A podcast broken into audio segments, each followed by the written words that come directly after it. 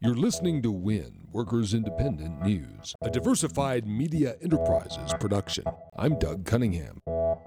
The Electoral College cast its votes for Trump for president Monday using a system set up by slave owners designed to override the power of the popular vote nearly 3 million more Americans cast their ballots for a different president. Just 538 people decided our political fate. White supremacists like former Ku Klux Klan leader David Duke are giddy about the racist neo Nazi movement's prospects under Trump. Duke says appointments like Alabama's Jeff Sessions as Attorney General mean the KKK Nazi movement is on the march in America. We are on the way. Bannon, Flynn, and Sessions as Attorney General, I believe, are the first steps in taking America back. For the first time in years, our side is empowered, our side is enthusiastic, our side is excited. Bravo, President Trump. We're on the way, folks, to taking America back. The Teamsters have launched the National Unified Committee to Protect Pensions in an effort to focus a strong message on pensions to Washington in the new year. The aim is to influence and educate lawmakers about the pensions crisis in America in order to defend pensions for millions of American workers. A Green Bay, Wisconsin meeting was held over the weekend where Wisconsin